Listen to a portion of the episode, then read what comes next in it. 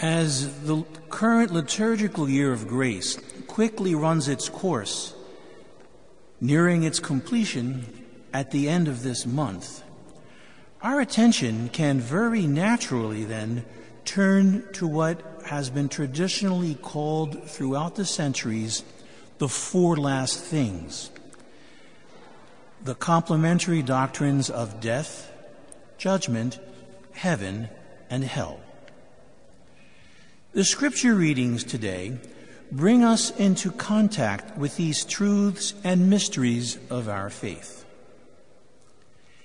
In his rule, St. Benedict teaches us to daily keep death before our eyes, to live in such a way that if we were to die today, right now, we would be prepared, that we be not caught off guard, for we know neither the day nor the hour of death, nor of the Lord's return in glory. Both during our life now and at the hour of our death, God calls us not to wrath and punishment, but rather to salvation, beatitude, and everlasting life and glory. As we move more each moment of the day and the night toward the culmination of our life in this world, we are moving toward death and judgment, heaven and hell. Are we, and how are we preparing to see God face to face and for all eternity? How are we preparing to join the whole heavenly host around the throne of God in worship and adoration without end? Our hope is for the ultimate good of spending eternity with God our current life of living in love of God and love of neighbor is preparing us for an eternal life of love with God in the communion of saints.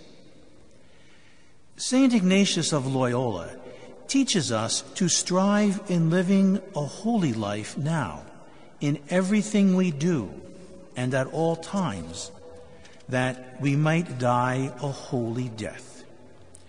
He likewise teaches us, as do the Scriptures, to keep mind, heart, soul, will, and desire ever fixed on our eternal destiny.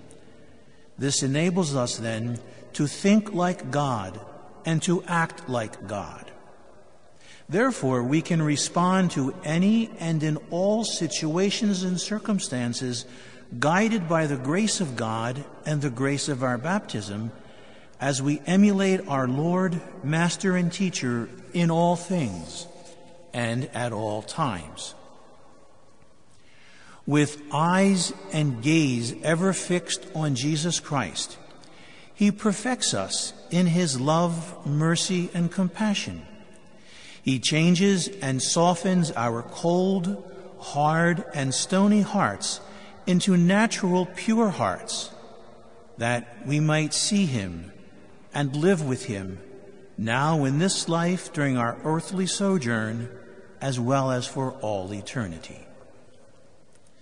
The parable of the ten virgins awaiting the arrival of the bridegroom, five of whom were wise and five of whom were foolish, Jesus exhorts us to a life of watchfulness and vigilance as we prepare for death and await the coming of our Lord and Savior. The word used to describe the five virgins who brought along extra oil for their lamps is wise. This is a translation from the Greek word which means sensible, connoting to think or set one's heart upon something or the pursuit of something. In the case of the five wise virgins, their hearts are set upon Christ, the bridegroom, and the wedding feast or banquet of the kingdom of heaven, the communion of saints, and life eternal with God. The Church invites us with the five wise and sensible virgins to live in God's presence, that we might be like God, in whose eternal, divine image and likeness we are fashioned and created.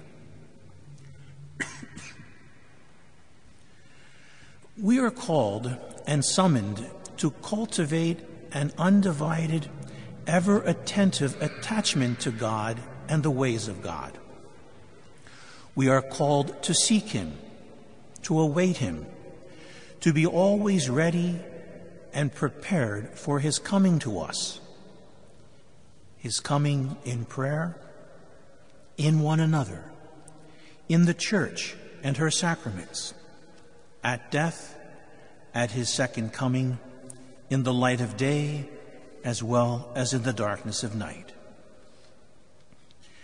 Living in his life giving divine presence leads rather naturally and spontaneously to unceasing prayer. That is, to an ever present, all encompassing, and intimate sacramental like awareness of God throughout our waking hours and throughout our resting and sleeping hours as well. Here, God nourishes us. He leads us, guides us, guards us, and directs us. He teaches us.